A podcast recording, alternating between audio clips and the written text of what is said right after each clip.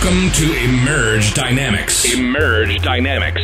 The podcast for those who manage and invest in middle market private companies across the globe. Globe. We're telling the stories of the unsung champions who take enormous risks every day to weave the fabric of our societies. Those who collectively, from the multi trillion dollar largest market on the planet, we're diving into the dynamics of what makes some of them emerge from their peers and create incredible returns and impact on their communities. This is Emerge Dynamics. Hey everybody, welcome back to another episode of the Emerge Dynamics podcast. I am David Cusimano here with Eric Wingirter. Hey, David. How was things? Eric, we're picking up where we left off, going on to the next stage of the turnaround process. All right. Well, yeah. Well, we've gone through the first two stages. Are we getting to some semblance of? Can we start to talk about some good things? Yes. this is the stabilization stage. And you may say, hey, stabilization sounds pretty critical. It doesn't sound all that rosy, but you're coming off the emergency action stage, right? Which is uh, incredibly more critical. Right. And so, folks, anyone joining us for the first time at this episode, we're so happy you're here. We're glad you're joining us. We're doing a series of episodes on the stages of a turnaround, the uh, stages that a typical business goes through as it goes from realization that it's in trouble to returning to a flourishing business. And this could be a business that is just having a little bit of a plateau or a mild downturn, all the way to a business that is on bankruptcy's doorstep. Right? These all apply to all those stages. What may vary is how quickly you need to apply the remedies and to what severity, I guess, you need to apply the remedies, depending on which one of those you are, but all these apply. And I think even if you're in a business that's not having a downturn, you're just having a business with slow growth or moderate growth, there's still good stuff in here. So uh, don't turn this episode off. I guarantee you'll get some pearls of wisdom. Stay tuned. Let's contrast a little bit, Eric. Last time was emergency action. Emergency action, there's a lot to say there. It was all about cash. Yep. Cash, even at the expense of being profitable. Like the number one thing in emergency action is don't run out of cash. Right. Because if you do, you're not going to get You're to the next stage. yeah, right? yeah, right. And keep in mind, if just to put things in perspective, you're not even going to the emergency action stage unless you've first done the evaluation Right. and believe that there is a path through emergency action to Sustainable stabilization to yeah. return to normal. Yeah. Otherwise, you've just gone crazy preserving cash For nothing, no yeah. no reason. and you're really going to waste cash at the end of the day. So we're assuming now you figured out there is a way, there is a plan, there is a compelling competitive advantage that this business has. You know what it is, you know how to articulate it to your organization and to your customers. Save some cash, not save some cash, but really stabilize the cash to get to this stage. Here we are at stabilization. Yep. And at the broadest level, stabilization involves where we're concerned about profit again. Yes. We're concerned about being profitable. All right. What are the ways that we can increase that profitability, the tweaks, whatever it may be, to improve profitability? You see the light at the end of the tunnel, so to mm-hmm. speak. Now is the, is the time to really start to evaluate the finer points and make some business changes that are going to help you in the Yeah. long run to be sustainable. Yeah. Absolutely. And so I think the things we're going to talk about, Eric, are closer to traditional advice that you hear on growing a business. Yeah, because yeah. we're getting back to a little bit more of normal workings at this point. Yeah. But before we get into that, there are still some cleanup things in the stabilization phase. One thing is looking at the balance sheet. They're often in the emergency action stage, you have to react so quickly. Like you may have non performing assets in the business that take some time to sell. Let's say you've got some real estate and it's not performing, it's sitting stagnant, or maybe it's a piece of equipment. You've got a half million dollar piece of equipment sitting somewhere. We've seen this in organizations we've been involved with. It's a warehouse, piece of equipment just sitting there, right? Yeah. And like, wow, this is half a million dollars of cash. And it is, but it's going to take six months to move this thing. Right. In the right. emergency action stage, you don't have six months You to get that cash. Okay. Right? So Right. you've got to figure something else out. In stabilization, you've got a little bit more time. You're not running out of cash. So this is part of stabilization is okay, let's get that piece of equipment sold. Let's Right. get, get it out of here. Let's free the space. Let's turn it into cash. Even if it's at a discount price, Right. it's not doing anything for us. Let's get it out of here. Would this be a time, David, where you'd be going in a little bit deeper analysis around the utilization of that asset and say, look, is it something that in the long run could prove to be profitable and could generate a lot more cash flow? If so, we might decide, hey, maybe it's not the time to sell, but we're not in that mode now where we've just got to Right. get rid of it to pull cash into the business.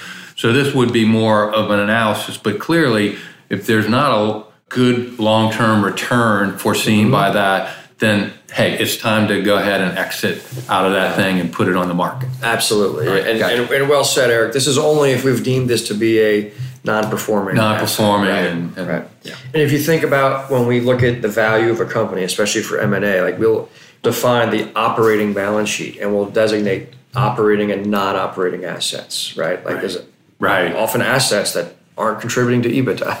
Yeah, And yeah. Maybe they used to, but they don't now, right? So this would be a non-operating asset. Well, and that's, that's a good point too, is segregating that within your financial statements during this period keeps that focus in front of you that, hey guys, here's this cash and, and evaluating what is the real market value for those non-performing assets and writing those down so that you got basically in front of you all the time, this is what I think I can get for this asset and that's real cash that I can redeploy into my business back into the growth of the business and it's sitting there in front of you all the time every time you look at the financial statement Absolutely, yeah. And it's great that you bring up financial statements. Financial because that's our next topic. Yeah. Eric, this is something I think you'll be able to talk to a bit with your um, CPA background. Is the I think this is a good time to really evaluate in the stabilization stage. Are our financial statements giving us the information we need to properly manage this business? yeah And you and I have seen all sorts of shenanigans, maybe is the right word, in financial statements, right? Yeah, And yeah. especially in smaller private companies, there's more non GAAP than GAAP. Right. And by GAAP, folks, we mean GAAP, generally accepted accounting principles. Did I get that? Yes, yes, you And, did. You got uh, that right. Yes. And so a lot of times we run into so many business owners who think, oh, I've got audited financials. I've got reviewed financials, right? I have a CPA stamp that says GAAP approved. Here it is, done. So therefore, my financials are right. Right? And I tell you, the number of times these people ever pull that report back out and use it to manage their business is almost never. Right. It ends up being going to a bank or something. And so it's possible and often probable that maybe, yes, those GAAP compliant financials served a purpose and are good and are probably a way better picture of what's going on in the business than what was going on before, but still might not be exactly what you need. Right. Gets back to what are the purpose of the audited financial statements. And the first thing is to keep in mind that all financial statements, for the most part, are based on historical data. Mm-hmm. And there's oftentimes a very large gap between just the historical data and the value within a company. And some of the newer moves, particularly in, in public companies, is to try to bridge that gap because you know if the market value of a company is $100 million but the book value on the financial statement says it's $5 million Right. Well there's a huge gap How, where does this gap come from the goodwill and all these other things and all these intangible aspects of valuation Now that come into using play gap, the GAP gap, not the GAAP. Yes, Yeah, yeah. but but but there there's both the there there is a gap, but then the GAAP Yeah. has tried to come up with ways that we can kind of bridge the gap, so to Right. speak, between historical financial statement and fair market value uh, financial statements. And so, if we keep that in mind, that fundamentally the basic foundational financial statements are built on historical information, that then fundamentally says, okay, well, then I probably need something else mm-hmm. to help me to understand both the value generation that's going on in those financial statements, as well as how do I improve my business to maximize the value. And that's mm-hmm. where then we use the financial statements as a basis of information, but then we have to go beyond that as just the only fundamental thing that we're looking at. Because I always say a lot of times those financial statements are a look in the rearview mirror. They are. And that's okay. I mean, because we need to, right? We have a rearview mirror and we should be mm-hmm. checking it, but we better not be looking in the rearview mirror the whole time, you know, while we're driving because we don't see what's in front of us and, and disastrous things can happen. And so we need to be able to, and this is where financial analytics and business consulting comes in. Say, let's get a deep dive into that. Let's use this foundationally. But now, what else do we need? What else should we be looking at? Maybe ratios or leading indicators that we need to develop and have operationally in front of us so that we can make better decisions more timely. Absolutely. And your rear view mirror comment reminds me of there's a basic tenet in financial modeling and a lot of you in valuation that one of the best indicators of future performance is Past performance. exactly. Right? And so that's one of the reasons we want to get the past captured really well Right. because Yeah. it's in this instance we're doing a turnaround. One of our objectives is to make the future look different than the past. But we need to understand it and understand what the past was. Right. and even if we get audited financial statements even if you get audited financial statements by a top accounting firm sure it'll be very well done. But it still won't give us things like that we need to run the business such as profit margin per segment of our business return on equity return on assets eva which we've talked about pretty exhaustively in a past episode right economic Yeah, value th- added, those right? financials will provide Right. us with the data to be able to calculate those Right. things, but they're not just inherently in the summarized mm-hmm. financial statements that you typically see in a Right. presentation. So in the stabilization stage, this is the time to say, what do I need to really understand what's going on in this business? Right. I've got GAAP compliant financials. I really should have that, or at least very close to it. Right. And then, but what do I really need? What are the other things that I need? And we've seen businesses with elaborate dashboards and all sorts of data. Right. I think it's, this is a good time. Just you can put some effort in stabilization stage and say, okay, what am I going to need at my fingertips to know how I'm doing for the rest of this turnaround and into the growth of the business, right? Yeah. So I don't get caught things falling apart again and I didn't know it because I wasn't watching. Right, right. And I think this is a time where it's still, you know, the 80 20 principle needs to come into play because I know we can, especially the accounting minded folks, is uh, if they're not careful, we can get into analysis paralysis. It's like we can analyze the hell out of everything and then it's like, so what? Because we're not going to change any of our actions. It's like, what are those?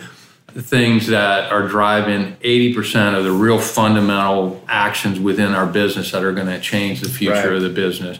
And let's focus on whatever that is. And maybe that's three, four, five, six, whatever key indicators that we're analyzing and evaluating on a regular basis that are going to really move the needle. I know, as an example, David, we're, we're working with a company that we are invested in where there's like two or three things right now that are really focused operationally they're going to move the needle because we're in a moving out of a startup phase into a, you know a full production phase.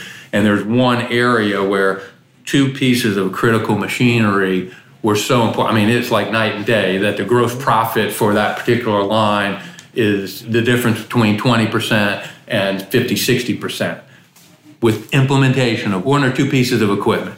We were laser focused on that for Right. this last month to get that in place because it has such a huge impact on the business going forward. yeah. So that's just an example. Absolutely. So it's really focusing in this phase on what's going to get you there. What's going to move Absolutely. the needle the fastest and the longest? Yes. And I think we can couple that also with you know, control systems in the business, cash controls, operating controls. If we think about what are some of the things that might have gotten us In- into this situation to begin with, Yeah, and if yeah. you go back a few episodes, we talk about most business failures happen for internal reasons, even in recessions. They Right. happen for internal, not external reasons. And often it's because something went awry in the business and people didn't figure it out until it was too late, right? Right. So this is a point of saying what controls weren't there before? How do I put them in place now? Here's an example. A couple of things that have gotten businesses in trouble. Inventory Cool. blowing up Inventory on you, control. right? Yeah. Right. It's not that hard, especially in a business that's very in, inventory intensive.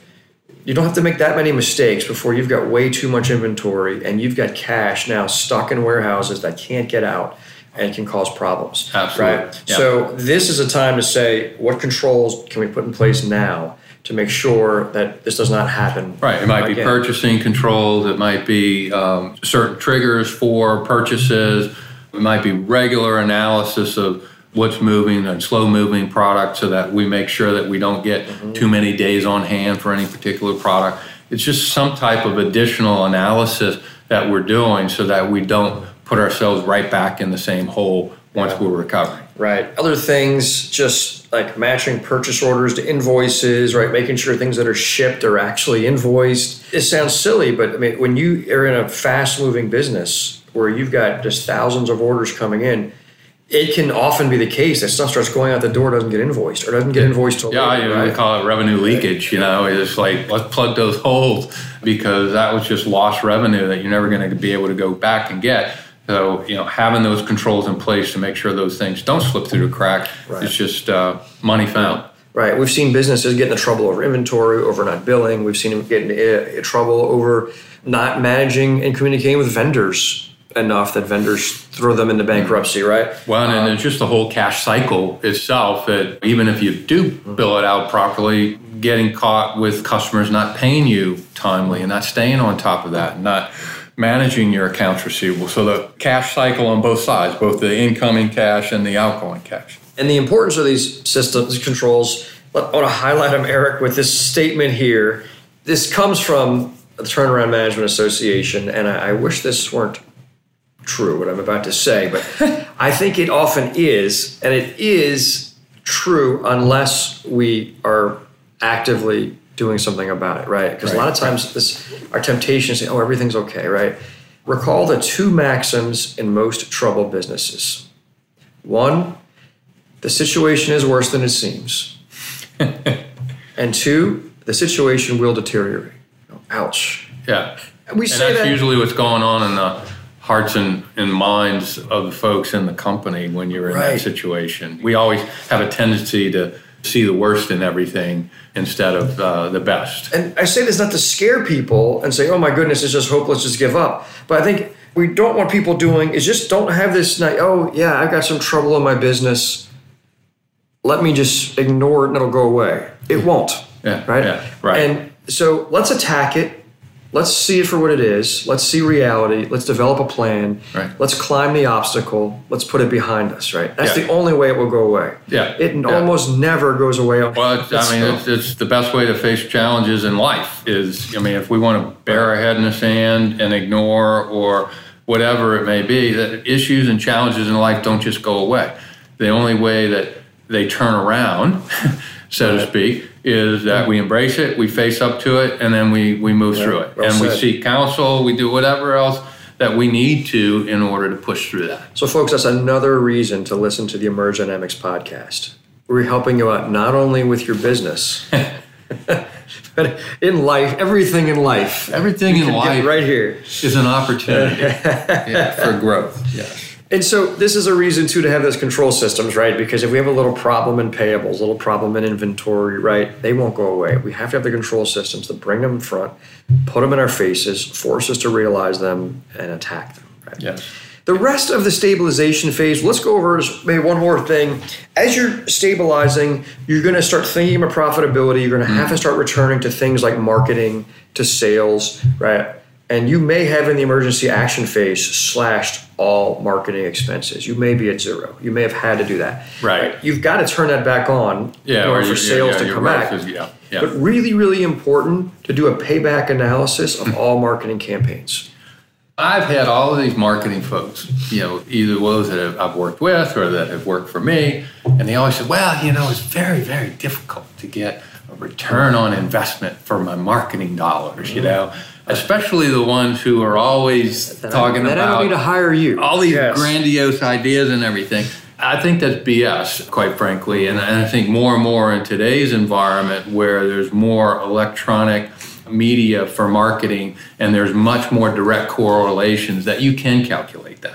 And you should calculate Mm-hmm. easier today that. than and ever. I think if anybody tells you that they can't, I would challenge them back and Mm-hmm. say, I don't know that you're the right marketing team for me if you can't have that mindset. Right. You know, They often lead with, "Well, what's your budget?" Yeah. Oh, oh, it's twenty grand a month. Well, we'll spend twenty grand. A, like, no, no, no, no. Like this is my budget is whatever is necessary for me to get Right. X amount of growth at a reasonable return. right. if you show me that I get a forty percent ROI on your marketing campaign, my budget's a million dollars. Like this, like so. But yeah. this is this is an investment, right? So absolutely, so more than ever, if we've gotten complacent with, oh, I think it's a good idea to put a billboard up. I think it's a good idea to sponsor a football game, right? This is the time to say, okay, what's the payback of all these things, right? Are they Right. making sense? Right. And then really understand. Yeah. Are these donations or are these truly marketing campaigns? Right. And these are, and then we're getting back to now as we're kind of thinking of the rest of the stabilization phase,